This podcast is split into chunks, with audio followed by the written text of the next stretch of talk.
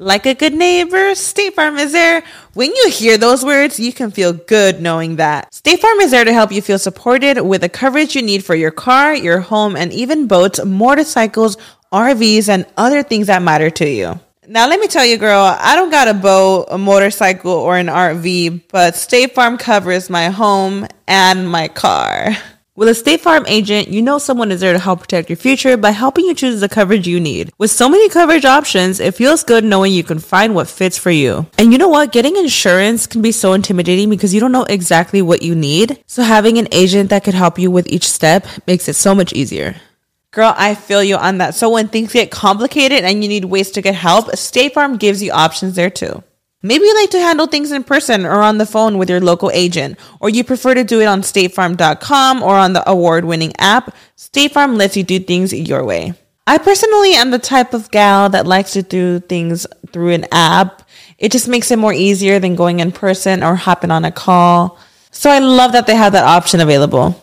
Girl, I like to use an app too. I'm not trying to pull up in person or, or call because I'm way too, I have too much social anxiety for that. I'm trying to do it on the app. So that's why I'm here with State Farm. And that is why, like a good neighbor, State Farm is there. With everyone fighting for attention, how can your business stand out and connect with customers? Easy. Get Constant Contact. Constant Contact's award winning marketing platform has helped millions of small businesses stand out, stay top of mind, and see big results fast. Constant Contact makes it easy to promote your business with powerful tools like email and SMS marketing, social media posting, and even events management. With Constant Contact, you'll reach new audiences, grow your customer list, and communicate more effectively to sell more, raise more, and fast track growth. Don't know much about marketing? No sweat. Constant Contact's writing assistant tools and automation features help you say the right thing at the right time every time.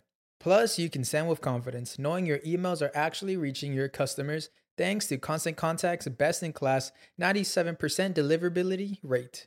I'm a small business owner and I believe that this is a great tool for other small business owners.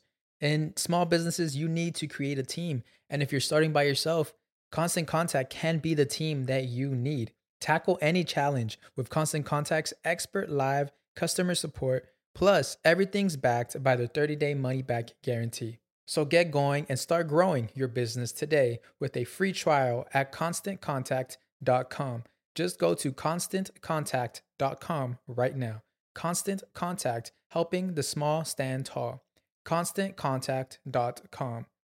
Estás escuchando El Dolop, parte de Sonoro y All Things Comedy Network. Este es un podcast bilingüe de historia americana en el que cada semana yo, Eduardo Espinosa, le contaré un suceso histórico estadounidense a mi amigo José Antonio Badía, que no tiene idea de qué va a tratar el tema. Ah, pero va a estar padre. Todo bien. Sí, ya este son, son cosas más felices. Sí. Ya no te creo. Qué bueno. El agua con radio funcionó bien hasta que se le cayó la mandíbula. ¿En qué ojo me pongo el parche? Malditos salvajes incultos. Pagaba 25 centavos a los niños de la localidad por cada perro o gato que le llevaran. No, espérate, ¿qué? El parque se hizo consciente, el parque probó la sangre, güey. ¿De qué se va tan? Lo bueno es que nada más te trabas cuando lees, ¿verdad? Sí, sí, sí.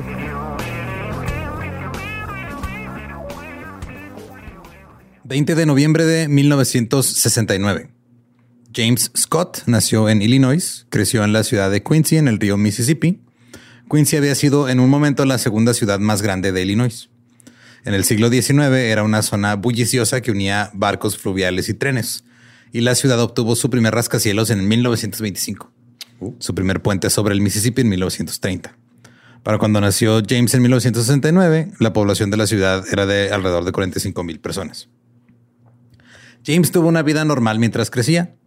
Tenía calificaciones promedio en la escuela, era más atlético, le gustaba jugar fútbol y soccer, era llamado un verdadero fanático de los deportes, pero las cosas empezaron a torcerse cuando solo tenía 13 años. Fue entonces cuando James comenzó con su reputación como una mala influencia. Él y su hermano Jeff incendiaron la escuela primaria Webster en 1982. ¡Ey! Así pasa. Son cosas que pasan. Yo, yo me robé toda una escuela, la- le hicimos añicos sin querer. Y no, no quiere decir que seas mala persona. Más a veces haces estúpidas. Pero incendias una escuela una vez. Oh, oh. Él y su hermano incendiaron la escuela en 1982. Algunos dijeron que fue un accidente, pero de cualquier manera la escuela quedó completamente destruida. James tenía sueños de grandeza. La noche en que se incendió la escuela, se sentó en su cama, se la pasó despierto la mayor parte de la noche, pensando en lo que habían hecho. Sabía que los periódicos cubrirían la historia y tal vez incluso las estaciones de televisión. Estaba a punto de convertirse en una celebridad, con el único inconveniente de que no podía decirle a nadie lo que había hecho. poquito como se asesino en serio. Ajá, pero fue atrapado y su vida delictiva comenzó a volverse un poquito más interesante. Su amor por el fuego aún no había terminado. Cuando tenía 17 años, quemó un garage. Estaba interesado en ver cómo se quemaban las cosas. Les gustaba verlos hacer, sacar chispas y empezar a arder. No quería lastimar a nadie. Nada más le gustaba el fuego y no entendía por qué. Es ciencia. Cito. Nunca obtuve todo lo que pedí cuando era niño, pero mamá y papá siempre estaban tratando de estar ahí. O sea, tampoco era así como que me trataban mal ni nada. Era de, ah, pues no me podían dar todo porque no teníamos dinero. Pero estuvieron como buenos padres. Eran buenos padres, nomás de repente me dejaban solo y iba a quemar cosas. Y el papá de James se culpó a sí mismo por todos los problemas que tuvo James durante su adolescencia. Provocó otros cuantos incendios y fue atrapado. Terminó recibiendo una sentencia de cinco años por incendiar el garage y por otro incendio que también provocó. Pero cuando salió, volvió a su vida delictiva, se dedicó a los robos menores, pero mantuvo un trabajo como conserje en un Burger King. Entonces, era su pasatiempo, ir a robar poquito de vez en cuando. No, creo que su pasatiempo era estar en Burger King y su pasión en la vida era robar. Después del trabajo, a James le gustaba irse a beber al bar local o a la casa de su medio hermano. Se dice que se bebía una, caja de cerveza, o sea, una charola, güey, cada noche. Güey, era alcohólico, pero era un borracho, ajá, un 24 diario. Sí, sí, es bastante. Eh, pero también se decía que era un borracho tranquilo. Que era cuando estaba pedo, estaba ahí nomás sentado callado, así como.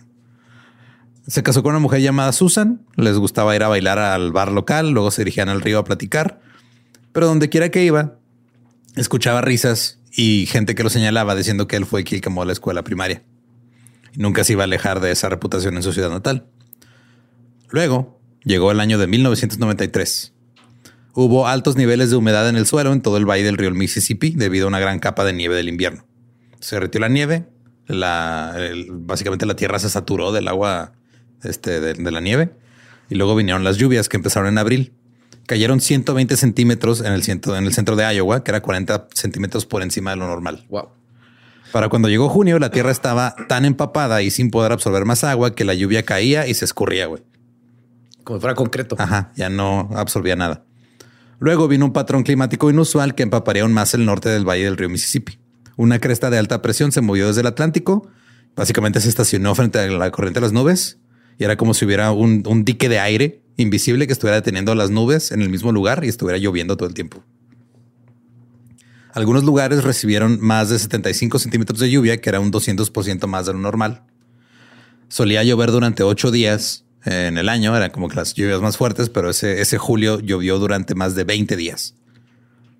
Y sí, o sea, estos sistemas de, este, de lluvia, todas las nubes se quedaron ahí como que nomás así estacionadas en el mismo lugar. Nomás inundando. Y nomás inundando. Y arruinándole su noche de quemar cosas. El río Missouri alcanzó un récord de 15 metros de, de, profundidad en Kansas el 27 de julio. Esa agua luego se vertió al río Mississippi, que también alcanzó una altura de 15 metros en St. Louis el primero de agosto. Y era un evento de inundación en una escala nunca antes vista. Es una de las inundaciones más grandes que ha tenido Estados Unidos en los últimos años. Ahora, hay un sistema de control de inundaciones para la parte superior del río Mississippi que se compone de embalses de control de inundaciones que son como presas que los van ahí se van llenando y los van abriendo y todo. También hay diques urbanos y diques agrícolas. Los diques comenzaron a fallar. Y diques aristócratas. También. Esos en chinga se quiebran. Sí. Eh, río arriba de Quincy, cientos de diques fallaron. Cerca de Quincy, 10 diques fallaron y parecía bastante claro para los medios que no había forma de detener lo que estaba sucediendo. El New York Times incluso escribió, no hay nada que nadie pueda hacer, la gente está como loca y se siente perdida. Todo se iba a inundar. Las inundaciones fueron malas y afectaron tan negativamente el agua potable que bebían las personas que la cervecera Anheuser-Busch distribuyó agua purificada en six packs con su logo. Claro. de cerveza. Creo que fue mejor recibida que la Bush Light. El agua que se... Saben igual, ¿no? Más o menos. Eh, este era el mundo en el que vivía James Scott a mediados de julio de 1993. El dique de tierra no estaba en buenas condiciones. La gente del pueblo había colocado sacos de arena en el dique de West Quin- Quincy, perdón, que se hizo para contener hasta nueve metros de agua de altura.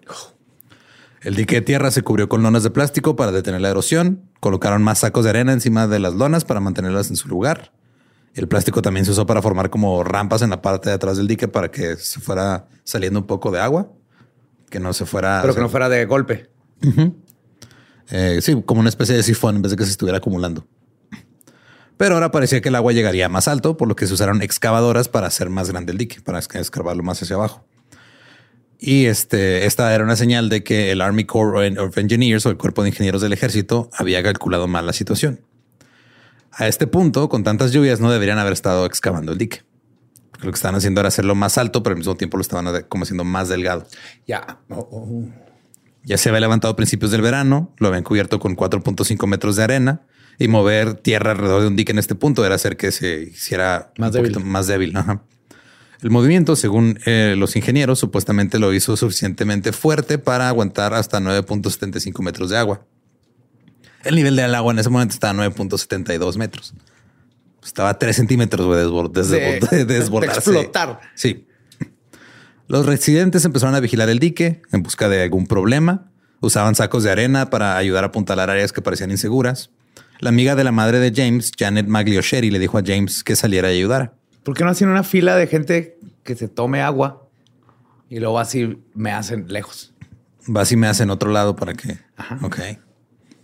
No sé, pero creo que es- ese plan es igual de inteligente que el plan del ejército.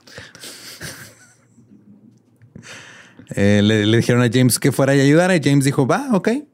Fue, se unió a la gente que estaba ayudando a poner sacos de arena en el dique el 12 de julio. Trabajó en ello con muchos otros voluntarios durante cuatro días. Y él vio esto como una forma de arreglar su mala reputación en la ciudad. Yes. Pensó que la gente lo vería y diría, Jimmy no es tan malo, Jimmy es buen chico, Jimmy puede hacer el bien. Jimmy, el que me escuelas ahora es el de tiene aguas. Así es. Todo lo contrario, es muy, muy metafórico. Un día él y su esposa Susie bajaron juntos al dique para sacar arena, pero era tarde, los voluntarios se habían cerrado por la noche. Así que la pareja se fue a Villa Catherine Castle en Front Street. Era un bar y les gustaba irse a beber. Después dieron una vuelta, luego se fueron a casa de su medio hermano Dan y ahí, cito, nos enfiestamos como estrellas de rock. Éramos bebedores, había muchas fiestas en, ese, en esa época y mucha bebida. Al día siguiente, James y Susie se levantaron temprano. Susie se fue a su trabajo en 18 Wheeler, una parada de camiones cerca de Missouri. James decidió ir a ayudar con los sacos de arena. Trabajó toda la mañana con otros voluntarios, apuntalando el dique. Hacía mucho calor. Estaba, imagínate, o sea, el La calor y la humedad. humedad, güey, sí, estaba horrible. El cuerpo de ingenieros del ejército estaba ahí y les dijo a los voluntarios qué tipo de problemas buscar y cómo solucionarlos. Entonces les hacen así como ampollas, haz de cuenta al, al- al dique, ¿no? Como que se- como si va a tronar algo por ahí. Entonces le dijeron, ok, si ven ese pedo, vayan a buscarlos, le ponen más sacos de arena, vamos a tratar de que esto no se reviente. A pesar de que los diques estaban cediendo ría- río arriba y río abajo desde Queens y todos estaban variando madre, la gente del pueblo estaba convencida de que su dique iba a ser la excepción. Claro, aquí no va a pasar nada. cabrón. No tenían ninguna razón, no tenían ningún fundamento real. Simplemente creían. Fe. sí. Tenían fe, Espinosa. Simplemente creían que su dique iba a estar bien. Ahora a James y algunos otros se les asignó el trabajo de recorrer el dique norte para colocar cinta adhesiva en los agujeros de lona de plástico. Duct tape. Tape gris. Sí, güey. Así tal cual. Ese era su... Ni siquiera el flex tape. O sea, el- Sí, es lo que te decir. No, si no se lo pueden pegar así de un putazo, no va a funcionar. No. James estaba ahí con otro tipo que se cree que se llamaba Rudy o Bob. Caminaban por el dique cuando se encontraron con un miembro de la Guardia Nacional llamado Duke Kelly. James le dijo a Kelly que había visto agua salir debajo de una de las lonas de plástico. Kelly dijo, ah, eso es un gran problema. Eh, voy a ponerme en contacto con alguien para solucionarlo. Mientras luego- toma, ve y grápala. casi, casi. güey. Dijo, ah, gracias por decirme, voy a ver qué pedo. Este, ahorita vamos a revisar. Esa noche, James estaba terminando sus tareas, se subió a su automóvil cuando dos hombres le dijeron que el dique se rompió.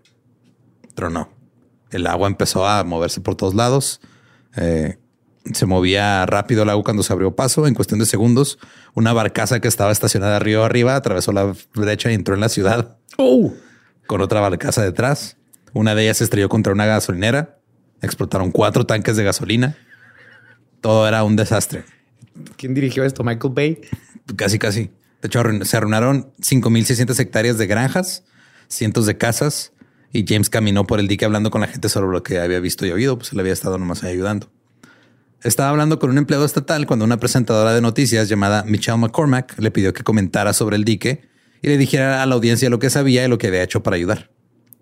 Estaba nervioso, pero se las arregló para presumir de lo que había hecho. Dijo que había visto partes que tenían problemas. Luego fue a ayudarle a los guardacostas a cargar este, los botes en el agua. Mientras bajaba del dique, la reportera lo agarró nuevamente y le preguntó si puede dar una entrevista en vivo para las noticias a las 10 de la noche en punto. En casa, el sargento Neil Baker estaba viendo las noticias cuando apareció James Scott. Baker acababa de regresar de un entrenamiento del FBI en Cuántico Ok. por lo que estaba en la alerta máxima. Había estado trabajando en Quincy durante muchos años y conocía bastante bien a James por todas las razones equivocadas. Baker había sido el policía que había arrestado a James por el incendio de la primaria. También había sido policía cuando James y su, este, bueno, había sido policía cuando James y su hermano incendiaron la, la escuela y lo arrestó por otro incendio, no por el de la primaria. Ah. Pero- Pero lo lo conoces conocía, desde sí. niñito, desde su, cuando era un pequeño piromaníaco. Entonces, cuando un policía así, con entrenamiento del FBI de cuántico, ve a alguien que ya conoce por incendiar cosas, pues obviamente se puso a poner atención. Claro. Cito, cuando veo a Jim Scott parado en un dique, con el calor que hacía, profesando su amor por la humanidad y el haber trabajado en un dique fue en contra de todo lo que yo sabía sobre él. Inmediatamente sospechó de las historias de James. Dijo que James no, podía nombrar a nadie más que estuviera ahí, que no sabía qué había sucedido en qué momento y que no podía describir las cosas simples que supuestamente había hecho para ayudar. Además, dijo que James se veía demasiado limpio para un tipo que decía haber estado trabajando todo el día en el dique. No llevaba chalecos salvavidas tampoco. Y como Baker conocía muy bien a James, dijo que sus respuestas parecían ambiguas, como si estuviera mintiendo. El sargento Baker dijo, mis antenas se levantaron mientras lo escuchaba. No puede responder a preguntas simples y si lo miras está mirando a su alrededor al principio y las cosas que tenía que decir y la forma en la que las dijo y el hecho de que está ahí para empezar hace que te rasques la cabeza. Pues a sospechar bien cabrón de que Sí, sí, sí. Este, este es una persona que le gusta la atención. Pero si ves la entrevista, que hay un clipcito ahí en YouTube, James no dio ninguna respuesta ambigua, no se veía nervioso, güey. Nomás tenía los nervios normales de cuando alguien que nunca ha estado a cámara habla con un reportero y ya. Es que en los 90, ¿no? Este, el, el policía este parece este, director de prepa de un sitcom que Sí, siempre la trae contra el, el, el malo. Sí, era el director de la de Breakfast Club. Ajá. Eh. Está tramando Scott. Sí, o sea, se veía en la entrevista a un hombre hablando exactamente de lo que vio y que no tenía nada que ver con la descripción del sargento de está escondiendo algo. El alguacil adjunto John McCoy encendió las noticias porque lo que escuchó en los radios que pues, las cosas ya no estaban bien y también vio a James Scott siendo entrevistado. James también era alguien a quien conocía bien y según el sheriff McCoy no era una buena persona. McCoy pensó inmediatamente que James, cito, fue a sabotear el dique. Quiero decir, por lo que estaba diciendo, quién era y cuál es su historial, que mis sospechas eran que lo rompió. Si funcionan estos muchachos, luego no tienen nada que quemar, entonces se ponen a inundar cosas y cuando no hay eso, empiezan a dejar pan por todos lados para que se llene de hormigas y luego miel para las moscas. Los se toman el agua del dique, van a orinar río abajo. Pero ahora la atención se centró en asegurarse de que las personas estuvieran a salvo, esperando que las aguas de la inundación retrocedieran y que la ciudad pues, se recuperara. Y pasó, pero lo que no pasó fue la sospecha de que James había tenido algo que ver. Con un dique que está a punto de reventarse. Toda la ciudad estaba así como que, ¿por qué estaba ese güey ahí? ¿Qué estaba haciendo el alborotador James Scott en el dique? Todo el mundo se está preguntando lo mismo. La policía se puso a trabajar.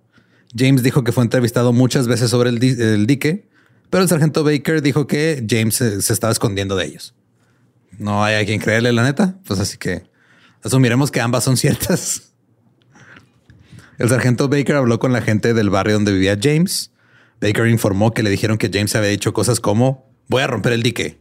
O no sería genial, genial estar ahí cuando se rompa el dique. Fíjate que le barre mi troca al dique. Ahora tengo mis flotis. Ahora, Baker dijo que en la investigación todo seguía regresando a James. El primero de octubre, meses después de que ya había pasado todo, El sargento Baker encontró a James comiendo en Burger King después de que terminó su turno como conserje. Oh, no. Fue arrestado por un robo en Quincy y llevado a la comisaría para, para ser interrogado. Lo arrestaron a pesar de que ya habían determinado de que James había estado trabajando durante la noche en la que pasó este robo. Que se tenía coartada soledad. Ajá. De todos modos se lo llevaron. El arresto fue solo una forma de llevarlo a la estación para hablar sobre el dique. No fue una discusión fuerte, fue más como una conversación. Incluso se tomaron un par de descansos para fumar juntos. Eh, el sargento Baker dijo que había varias cosas de las que sospechaba del señor Scott y que hablamos de todas ellas. También dijo que James sabía que lo estaban interrogando sobre la ruptura del dique. Ahora, James tiene un recuerdo diferente. Dijo que él negó todos los crímenes y que había estado tratando de recomponer su vida desde que salió de prisión y que no había cometido pues, ningún, ningún crimen. Hablaron del dique. Eh, dijo que sí, sí hablamos del dique, pero pues, o sea, yo nomás dije, yo estuve ahí trabajando y ya. Baker dice que James admitió dos de los crímenes que le, que le dijeron, pero él dice que no es cierto. Eh, Baker también dijo que James admitió que saboteó el dique Ahí mismo. ahí mismo. O sea, confesó dos crímenes que no cometió y aparte Sí, saboteó el señor, dique. este, saboteé el dique tratando de inundar todas las casas de la localidad y también me robo las catsups de Burger King en la noche adentro de bolsas de basura y las vendo después. Se pone a rellenar botellas de catsup que se encuentran en la basura y las vende como si fueran nuevas. Es un gran negocio, nada más que Sí, nadie lo quiere explotar. Eh, también dijo Baker que James le dijo que había quitado sacos de arena de un área dañada del dique, que incluso se lo dijo tres veces. Según la policía, la historia de James no coincidía. Dijo que vio un lugar problemático en el dique, que agarró cuatro sacos de arena de otra área y los puso donde estaba el problema. Y que James luego le dijo a Baker que no tenía la intención de empeorar las cosas. Sí, y que si eso era lo que estaba sucediendo, que no había sido su intención. Solo estaba tratando de ayudar. Cito. Mi ciudad estaba en problemas. La gente de Quincy y West Quincy estaban a punto de perderlo todo. Por eso bajé a ese dique. No tenía planes de lastimar a nadie. Necesitaban ayuda, así que yo ayudé. Su declaración de que movió sacos de arena de un lugar donde no había problemas a un lugar donde sí había problemas Fue suficiente. fue tomada como una confesión por el sargento Baker. Y ahí valió verga todo. Por eso no hables con la policía sin un abogado nunca. En general. James Scott fue acusado de causar una catástrofe. Ah, uh, what? Fue la primera persona en Missouri acusada de ese crimen que solo había estado en las leyes durante 20 años. O sea, una ley relativamente nueva. Espérate, ¿quién fue el primero que causó una catástrofe como para que tengan que hacer una ley? Lo busqué, pero no decía en, la- en sí la ley nomás desde que si causas una catástrofe en la que más de 10 personas son afectadas, te pueden poner ese cargo. Ok. Está medio raro, pero Tú sabes que alguien, sí, alguien, hizo algo. le quemó la cola una vaca que salió y se le prendió y lo fue y quemó todo un pueblo y de ahí alguien tuvo que decir chingada madre por culpa de este idiota. Ahora necesitamos una ley. Ahora, eh, la gente en Quincy encontró una razón, ahora sí, por cual ese dique que estaban tan seguros que no iba a fallar, falló. Y esa razón era James Scott. Era el chico malo de la ciudad. Entonces el, el él estaba ahí. Él tuvo que haber hecho algo, güey. O sea, Claro, el dique estaba perfecto. Nosotros lo hicimos. No tenía fallas, pero es Scott. usamos el mejor tape gris, la mejor cinta gris, la que más, la que está más cara. No compramos la genérica, compramos la, No, del, la del patito. patito. No escatimamos. Pero pues es que él una vez incendió una primaria, güey. Eso no se quita. Eso no se quita. Aparte, todos lo vieron ahí en su troca con un snorkel y eso fue medio sospechoso. Eh, la historia que encontraron, que escucharon las personas no fue de que encontró un lugar problemático y que trató de arreglarlo con sacos de arena que estaban en- ahí cerca. La versión que les dieron a ellos es de que él había quitado sacos de arena y Y ya. ya. Y ya con eso ellos pues sacaron su juicio. Los fiscales tenían un caso difícil en sus manos. Todas las pruebas que tenían era el interrogatorio y la entrevista en la televisión. Y ya, Ya. no había ninguna otra evidencia. Circunstancial, 100%. Luego, otro personaje astuto se presentó con una historia un poquito increíble. Aquaman. Eh, un güey que se llamaba Joe Flax. Joe Flax. Joe Flax era un adolescente que a menudo se metía en problemas y que actualmente estaba bajo arresto domiciliario. Dijo que James le había dicho que iba a romper el dique para que Susie, su esposa, se quedara atrapada en Missouri, lo que le permitiría a James seguir de fiesta en Illinois y acostarse con otras mujeres. No. Dime que no lo tomaron en serio. También dijo que James estaba emocionado de que la ruptura del dique llevaría a una gran pesca en el oeste de Quincy. Obviamente James dijo que nada de esta conversación había sucedido. Además, me dijo que eh, tiene un submarino y iba a ser, lo iba a vender, iba a empezar una nueva empresa de submarinos. Pero Por eso, que estuviera inundado. Estaba agua porque pues, no, te- no tenía para llevarse el submarino hasta el mar. Entonces dijo, mejor me traigo el agua para acá. Y ahí ya sale el submarino y luego si pega, hacemos muchos submarinos, lo hacemos carreritas de submarinos y hacemos toda una vida submarina. Todo esto hizo que fuera una historia muy atractiva para los medios. La inundación de 1993 fue una gran noticia en todo el país y ahora parecía que había un imbécil loco que había hecho que todo fuera un caos. Para irse a coger y pistear sin que su esposa lo regañara. Exacto. Si fuera verdad, qué vergas, qué cabrón este güey. Sí, güey. O sea, es de, necesito una coartada. ¿Qué hago? Ah, ya sé, voy a destruir la vida de miles de Voy personas. a crear una catástrofe para poder ir a pistear el fin de semana. Gmail Aquí catástrofes. dicen, voy, voy a un viaje de negocios, mi amor. No, no, no, no, no, no, no. Catástrofe. Me tengo que quedar tarde en la oficina. Ajá.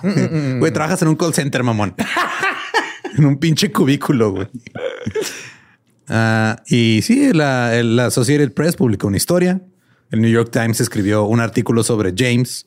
CBS y ABC Evening News comenzaron con historias sobre James Scott, el rompediques. Suena nombre de estrella porno. la neta sí. Rompediques. Sí, está. Sí, está mejor que el quema primarias porque no? Esa categoría creo que es ilegal. Sí. Eh, CNN y Court TV enviaron reporteros.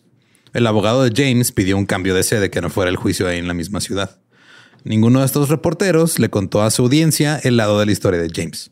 O sea, jamás hablaron con él o hablaron con el abogado, nada más. qué, güey? Pues no, güey. Ellos ya tenían su narrativa. Y es la más chida. Sí, un güey loco que una vez quemó una primaria, ahora destruyó un dique e inundó toda la ciudad. Para no ver a su esposa, ey, la verdad es lo de menos. güey. La narrativa más divertida. Ajá, Que ahora si se están este, preguntando si este South Park referenció este pedo en el episodio de I Broke the Dam, pues sí. Definitivamente. Sí, es cierto. La verdad era que James había ido a buscar a su esposa la mañana siguiente, pero como el puente estaba cerrado por la inundación, tuvo que conducir un desvío de cinco horas. O sea, en vez de nomás atravesar el puente para llegar por su esposa, tuvo que conducir cinco horas hacia un lado y luego de regreso Oh, para poder fuck. recogerla, güey. O sea, 10 horas. Algo que le tomaría 45 minutos, una hora con tráfico. Eh, hubo 10 horas de manejo para recoger a su esposa, a la cual aparentemente quería engañar, Ajá. por lo cual había roto el maldito dique, pero James dijo que la historia de Flax fue completamente inventada. Cito, mi auto estaba en el taller para ponerle un nuevo motor de arranque y tan pronto como estuvo listo, el 17 de julio, fui a buscar a Susie. La traje a casa menos de 24 horas después de que se rompiera el dique. Ella estaba conmigo en casa en Illinois. Ni siquiera estaba cerca del dique cuando tronó. O sea, cuando este no, pues andaba ahí, este le avisaron que tronó y todo, pero él en chingas, él se fue por su esposa después de que lo entrevistaron y ya para el día siguiente estaba con su esposa en, en su casa. güey. Pero la gente del pueblo quería que le pasaran cosas malas a James porque estaban convencidos de que lo había hecho. Tal vez eso se debió a que el comisionado del distrito de West Quincy, Donald Bowman, apareció en televisión tres días antes de que se rompiera el dique para garantizar que el dique no se rompería. Esto no se puede romper por nada del mundo, nada del mundo, al menos que venga el pinche James con sus planes de los submarinos y entonces tal vez pase algo, pero mientras el James no haga pendejadas, todos vamos a estar bien, gente. Ahora, un agente de seguros local llamado Jack Freiberg dijo, cito, si me preguntan, deberían tener el juicio aquí localmente. ¿Sabes lo que hubiéramos hecho? Lo hubiéramos colgado del puente Bayview y dejado que los pájaros lo alcanzaran. ¿Por qué, gente? ¿Por qué? Los pájaros también deberían tener una oportunidad con Jimmy Scott. Oh my God. Pues porque la gente quiere ver sangre, güey. La gente no quiere explicaciones. No. La gente no quiere la verdad. La, La verdad es muy aburrida, güey. Y la gente no quiere nomás, este, no puede con ah, shit happens. A veces se rompen los diques. Necesitas una cara mala. Él es el malo. El granjero local Bob Hofmeister dijo que James era un hombre enfermo que no podía hacer nada bien. Creía que James era demasiado peligroso para estar en sociedad. Cuando se le preguntó cómo sabía que James era culpable del crimen, dijo que solo conocer a James Scott a lo largo de los años era suficiente. Nomás tienes que conocer ese vato, controla el agua, habla con los peces.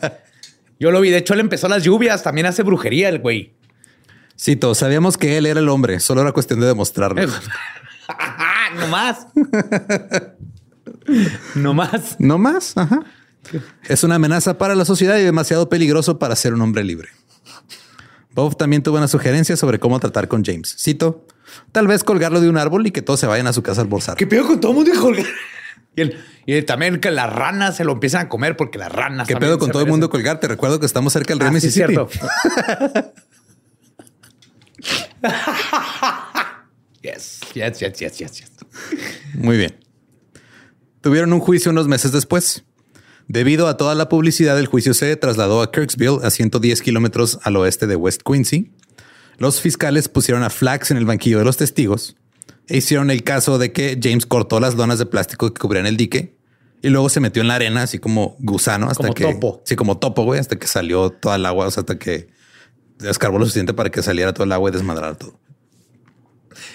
Y aquí hay una caricatura del pato Donald que comprueba que esto es posible. y se vean, ven cómo el pato Donald sale ileso. Así es como funciona. Es todo, su señoría. Esta fue el agua que momentos después se movía con tanta fuerza que envió una barcaza a estrellarse contra una gasolinera. Exactamente. De alguna manera, según los fiscales, James sobrevivió a esto. Además, como dijo el sargento Baker, la ropa de James estaba limpia, lo cual tampoco tiene nada de sentido. Entonces, hasta ahorita, Pero ¿cómo explican el snorkel? güey? ah, el snorkel, pues es que, mira, le gustaba mucho pues, irse al río con su esposa, ¿no? No por nada es el revientadiques. o truenadiques, ¿o cómo era? El rompediques. El rompediques. Estoy seguro que mucha gente dice, él es James, mi amigo, el, el rompediques y la chava. "Oh, my God". No, no, no, no. Está acusado de, de todo Ah, ah, ese, güey. Ah, no, así no. Ah. Entonces, un hombre se había metido a un dique de tierra como un gusano y había salido completamente limpio y había sobrevivido. Ileso, ajá. Ajá. completa- una, una- algo que devastó una ciudad A un completa. chorro de, de agua que no sé cuántos kilómetros por hora mover esa cosa.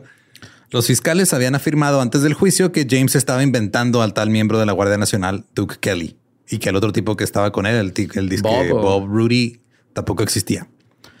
Luego localizaron a Duke Kelly.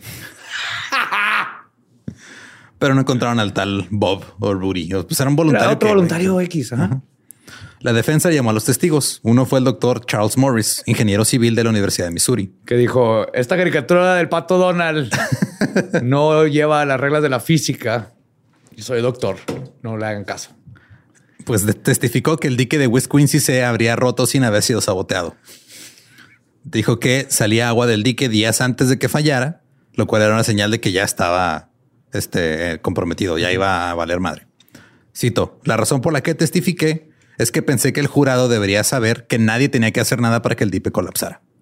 No sé si el señor Scott hizo algo o no. También llamaron a Duke Kelly, el miembro de la Guardia Nacional, que testificó que un hombre le había dicho sobre el punto que Débil. estaba débil del dique y que ese hombre estaba con un tal Bob o Rudy. Sí existe Bob o Rudy. Ajá. Pero. ¿Por qué esos dos nombres? Tal vez sea Rudy Bob. ajá. O sea, probablemente se llamaba Roberto Rodolfo, no sé. Pero Duke Kelly no pudo identificar a James. También dijo que comenzó a ir a rumbo al punto débil, pero luego se dio la vuelta y se distrajo con otra cosa antes de inspeccionarlo y se fue. James. Tener un dos por uno en Burger King. ¿Quién Sí. se va a perder eso? Aparte, te vas por atrasito y te venden la catsup más vara. James no testificó en su defensa eh, porque pues había incendiado una escuela, un garage y otras cosas. Entonces Sí, sí, sí. No, el abogado le dijo, mejor tú no hables, güey. El otro gran testigo de la defensa fue el doctor David Hammer, profesor y científico del suelo en el Departamento de Ingeniería Ambiental Civil de la Universidad de Missouri. El testimonio de Hammer fue simple. Cito, El suelo está aquí abajo. Lo primero que aprendemos en nuestro primer día como doctores del suelo. Y luego le emprendemos a tomarle la presión. A ver dónde está el apéndice del suelo. Cómo identificar suelo macho, suelo hembra. Por lo regular es donde está el tronco. Si hay tronco es macho, si hay caverna es hembra. Es hembra. Soy doctor. Cito, no se trataba de si ese dique fallaría, sino de cuándo. Después de que terminó la inundación, Hammer había participado en un estudio de 1083 diques que se rompieron durante esa inundación. Todos. Todos. Sin la ayuda de nadie. Exacto. Identificaron seis factores que podían conducir a la falla de un dique. El dique de Quincy cumplía con los seis factores. En realidad, todos esperaban que el dique fallara, Tanto así que había tres aviones y de, de noticias sobrevolando la ciudad, Esperando el esperando, así rodando siempre, cuando- Nomás el momento. a donde tronara. El río había estado por encima del nivel de inundación en Quincy desde abril. 1.2 metros por encima del dique de tierra original, pero por debajo de la nueva adición que le hicieron de arena. Cuando el doctor Hammer le mostró a seis colegas un mapa de Quincy y el dique, o sea, bueno, nomás un mapa de cómo estaba todo el pedo, dos de ellos adivinaron exactamente dónde se había roto sin que les dijeran. Nomás de ver. Nomás de ver cómo había estado Ajá. todo el asunto. Los otros cuatro lo estimaron a 50 metros de donde pasó. güey. O sea, cualquier experto decía, sí, Científicamente, güey, ajá, era de esto va a tronar aquí. ¿va a tronar aquí o por aquí? Ajá. En el lugar donde la gente del pueblo estaba convencida de que estaba la parte más fuerte del dique, por cierto. Esa misma parte que los de ACE o los ingenieros Ellos del saben ejército más. ¿Estos qué son? ¿Qué eran doctores? eran científicos doctores, ¿no? científico Ah, doctor, qué chingada la gente que estuvo No, ahí. la gente sabe que fue James, güey. La gente sabe que fue James y más tienen que demostrarlo, güey. Pinches científicos. Mensos. Ajá, güey. Ahí andan diciendo que el mundo se va a acabar mientras los entrevistan reporteros mañaneros. Y no es cierto, güey. Todo va a estar bien. Normal. El mundo no no es- más bloqueador. Ya todo va a estar chido. Ahora, eh, Hammer dijo que los diques del río Mississippi se construyeron para manejar un rápido ascenso y descenso del río. Pero en 1993 pues, fue- no fue un rápido ascenso y descenso, fue una inundación que o sea, mantuvo la presión constante. No era como que de repente llovía, luego ya nomás Sí, pasaba el agua rápido, se va. Aquí no, se ahí quedó. se quedó, güey. Se quedó estacionado un buen rato ahí. Básicamente hicieron el dique más alto y más delgado, como, le, le- como dijo el doctor Hammer. Lo que hicieron fue absolutamente una locura. Una pendejada. Una brecha de 30 metros de ancho se abrió en segundos después de que se rebasó el dique. 30 metros. Sí, güey, o sea, 30 metros de agua así, pum, de repente todo encima y obviamente James salió ileso y limpio después de... Es por su snorkel. Claro, güey, pues él tiene práctica. Ajá. El doctor Hammer también dijo que si James hubiera roto el dique como un gusano o un topo, como afirmó el fiscal, se habría ahogado en segundos. Hammer fue muy crítico con el cuerpo de ingenieros del ejército y con los fiscales después del juicio. Él creía que James era inocente debido a algo llamado ciencia y que el fiscal trató todo el tiempo de que la ciencia fuera confusa o sonara confusa. Cito, una de las cosas que dijo el fiscal que fue absolutamente desconcertante fue su declaración de apertura que dijo, estamos luchando contra el río, estamos ganando. Eso es mierda. Hubo algo- un río. Hubo algo así como 11 o 12 fallas en los diques, casi uno por día, arriba arriba donde estaban ellos. O sea, este güey estaba peleando contra un cuerpo de agua y según él estaba ganando. Claro, claro. Obviamente todo esto era para negar que, o sea, todos estaban convencidos, güey, porque un güey les dijo, no, esto va a estar, todo va a estar bien. Sí, no se clásico era preocupen. que hay que tapar el, el- la pendejada de uno. Ya dijo el de arriba que te iba a estar bien, todo valió madre. Ajá. Entonces ahora tienen que echar la culpa al chiquito allá Ajá. que quemó una escuela un día. Hammer creía que el gobierno local y el cuerpo de ingenieros estaban ocultando algo. El comisionado del distrito de West Quincy Levy o de los diques había garantizado que el dique no se rompería. Fue llamado como testigo. Y este era un hombre que solo podía mantener su reputación si seguía mintiendo y encontrando un chivo expiatorio. Claro. El presidente del distrito del drenaje de West Quincy también testificó y dijo que el dique era tan sólido como una roca. El dique que tuvieron que arreglar antes de. Ajá. Sí. Explicó que había patrullado el dique y que el área arrasada tenía el agua alta cuando el río estaba a 9.74 metros. Cuando pasó el agua, el nivel era 9.65 metros, que son 9 centímetros menos. Entonces, para él no tenía sentido que pudiera romperse una presa de tierra que había sido diluida Ah, durante meses, porque no, pues nomás eran 9 centímetros y ya. ¿nueve no centímetros? pasó ¿Qué es eso? güey? ¿Nueve centímetros? O sea, lo que yo tengo. Mi esposa dice que eso está bien. Entonces tiene que estar bien que ya no estén ahí en el agua. Su esposa con el dique intacto. Eh.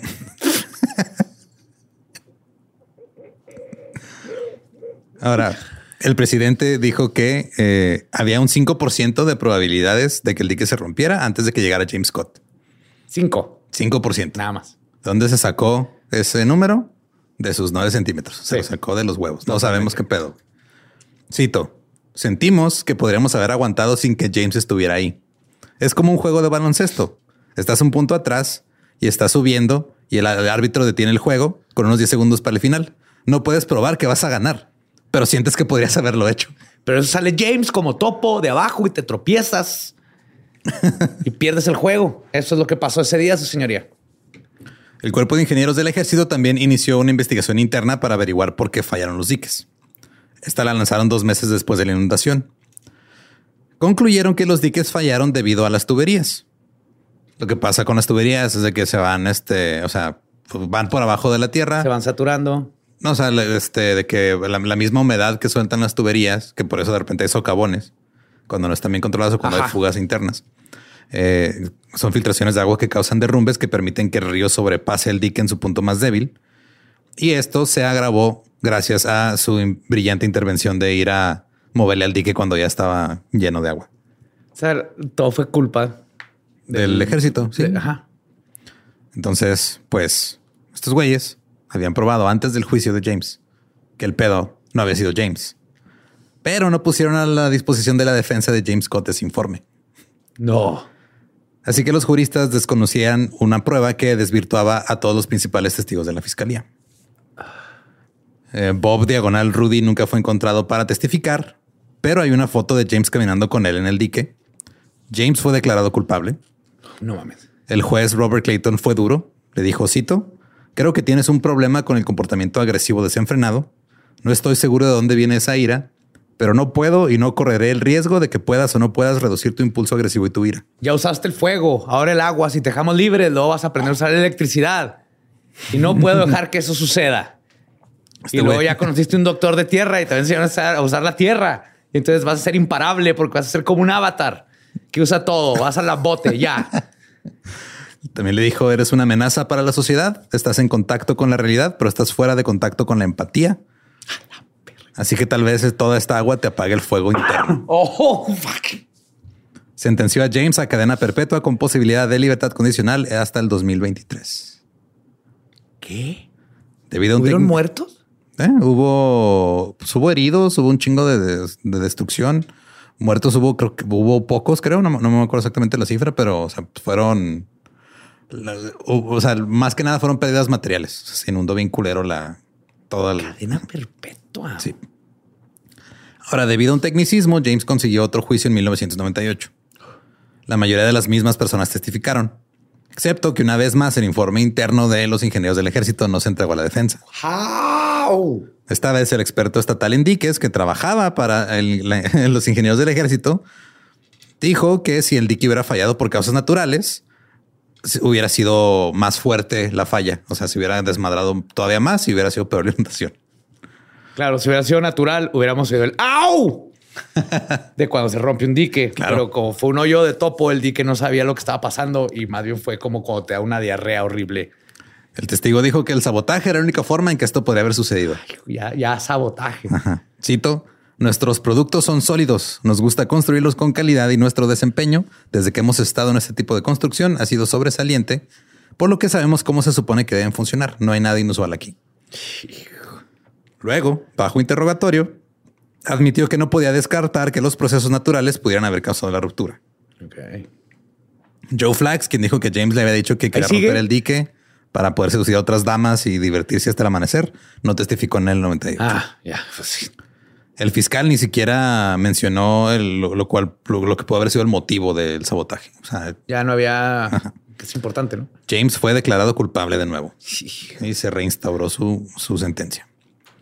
Más tarde, un empleado de la- los ingenieros del ejército se acercó a un miembro de la prensa. Quería permanecer en el anonimato para mantener su trabajo. Llamó al juicio una cacería de brujas y dijo que la gente en su oficina estaba hablando abiertamente de culpar a James Scott por todo el asunto. Cito, creo que encontraron a su bruja.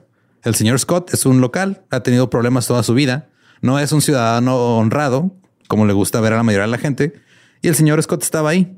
¿Es el señor Scott capaz de hacer este tipo de cosas? Muy definitivamente. ¿Ha creado estos pe- pequeños desastres antes? Sí. ¿Es una buena persona? No. Pero mi problema con todo esto es que se supone que nuestro sistema presume la inocencia hasta que se prueba la culpabilidad. Y en mi opinión eso nunca se hizo. Eh, Me gusta el de... ¿Es un hijo de la verga? Sí. Sí. Creo que puede haberlo hecho. Sí. Sí, pelada. Tenía snorkel, tenía submarinos y el conocimiento de la tierra, pero no se le comprobó. Exacto. No, no se le comprobó. De hecho, opina que la sociedad es mejor con la gente como James Scott en la cárcel por todo su historial de cosas, pero dice que no de esta manera. Cito. Basta decir que dentro de los primeros 15 minutos que se transmitió su entrevista fue considerado culpable. Sea, ya la gente ya... Totalmente. no, y aparte otra cosa, o sea, si, él, si no es él, puede haber una demandota si encuentran que la cagó el ejército, que la cagaron, lo que no estaban limpios los tubos, todo eso. Esto es encubrir. Sí, es como el incendio que pasó hace poco en California por culpa de un gancho que no cambiaron los de electricidad que tenía creo que desde los 50, güey. Y que pues, ya estaba, era un gancho de esos como así súper gruesos. Ya se, por el por lo viejo que estaba. El desgaste. Se desgastó, este, se cayó, provocó un cortocircuito y provocó incendio forestal horrible, güey. Y ahora van a demandar a... Acaba de pasar también los de los bomberos. ¿No te fue? Ahí también en California. No, en Nuevo México. Estaban prendiendo fuego controlado. Se les salió de control y ahora están demandando a los bomberos porque se quemaron un chorro Es una casa de una señora que tenía ahí 60 años viviendo en su casa y perdió todo. Es lo mismo. Ajá. Eh, Espérate, ¿dónde está James? Déjame ¿Dónde está James? Para que lo pienso. En la cárcel. Por algo que probablemente no hizo. Eh, también dijo este hombre anónimo que eh, ellos sabían y no había manera de que se marcharan sin él, de que supuestamente era culpable, querían la cabeza de alguien. Ahora, los documentos de los ingenieros del ejército revelan que seis diques río arriba de West Quincy se desbordaron en la semana anterior a la de este dique. El cuerpo de ingenieros clasificó el distrito de drenaje del río Fabius, también conocido como West Quincy, como completamente superado y no saboteado en agosto de 1993. Dos meses antes de que James Scott fuera arrestado y acusado. Ah, ya habían dicho. Sí, en el informe interno que nunca le dieron a la defensa. El informe mencionó específicamente el área exacta del dique que se rompió como un problema desde el primero de julio, días antes de que James le dijera al güey que no fue a ver qué pedo. James y su esposa se divorciaron luego de que entró a prisión eh, pues claro, ve lo que hizo para no estar con ella. Ajá, ese era todo su plan. cortaba. Voy a hacer que me arresten para irme a prisión a no estar contigo. Yes. James dice que en prisión ha encontrado a Dios. Es elegible para libertad condicional el año que entra, pero él mantiene su inocencia. Dice yo no fui. Todo lo demás yo lo hice, pero este yo no fui. Y no fue, güey. O sea, no, no Obviamente no fue. Tiene 30 años en la cárcel, güey. Por por prejuicios. Ajá. O sea, prejuicios y el pánico satánico y pánico de brujas y pánico vampírico y todas estas cosas. Por chivos expiatorios. Cuando un reportero rastreó a Joe Flax en el 2000 para obtener su versión de la historia, se negó a comentar a menos que le pagaran. Oh my God. O sea, por una historia que se inventó un adolescente, güey, que hizo que cuadrara con las sospechas de la gente. Este güey valió verga. Yes. Y esa es la historia de James Scott y la inundación de 1993. Y pues son cosas que pasan, ¿no? O sea, upsi. Otras personas que han estado en la cárcel cuando hay todas las pruebas de que no deberían estar. Y lo peor es de que, aunque vuelvan a hacer otro juicio, güey, con toda la evidencia y todo, el quitar una sentencia es súper complicado. No es nada más de, ah, sí, no fuiste tú y ya, bye. Es una pesadilla burocrática. Y es que regresamos a lo mismo, porque si hicieron mal y manipularon las cosas para que este vato terminara en la cárcel, está el miedo de que te demanden y lo que está pasando con los tres de West Memphis. Dijeron que no había ADN ni pruebas, resulta que sí, y obviamente lo que tienen es miedo de que, como hicieron de la chingada toda la investigación, ahora los demandes porque hicieron todo mal. Igual que sí, sí, sí, ha habido casos en los que, o sea, cuando se ha habido evidencia de otros crímenes que, que prueban que el acusado y el que tienen arrestado no es el, el culpable.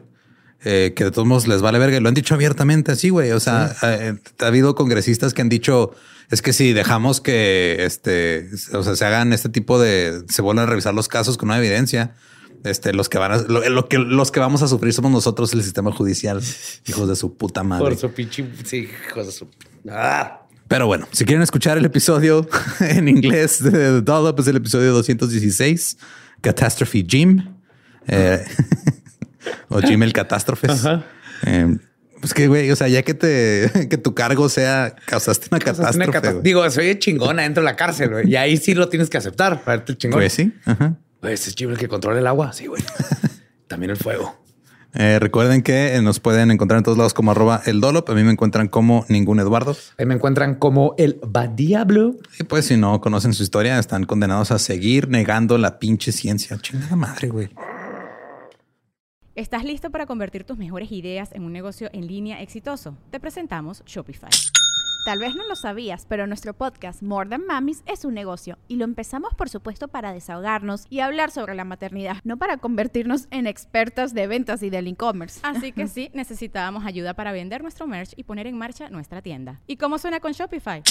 Llegó otra venta. Shopify es la plataforma de comercio que está revolucionando millones de negocios en todo el mundo. Ya seas un emprendedor desde tu casa o desde donde sea, Shopify es la única herramienta que necesitas para iniciar, administrar y hacer crecer tu negocio sin dificultades. Con Shopify puedo gestionar pedidos, envíos y pagos desde cualquier lugar, brindándote toda la información y estadísticas de tus ventas al detalle. Regístrate para un periodo de prueba con tan solo un dólar al mes en shopify.com barra sonoro, todo en minúsculas. Ve a shopify.com barra sonoro para llevar tu negocio al siguiente nivel. Shopify.com barra sonoro. Hey guys, it is Ryan. I'm not sure if you know this about me, but I'm a bit of a fun fanatic when I can. I like to work, but I like fun too. It's a thing. And now the truth is out there. I can tell you about my favorite place to have fun. Chumba Casino. They have hundreds of social casino style games to choose from with new games released each week. You can play for free anytime, anywhere and each day brings a new chance to collect daily bonuses. So join me in the fun. Sign up now at ChumbaCasino.com. No purchase necessary. Group. Void were prohibited by law. See terms and conditions. 18 plus.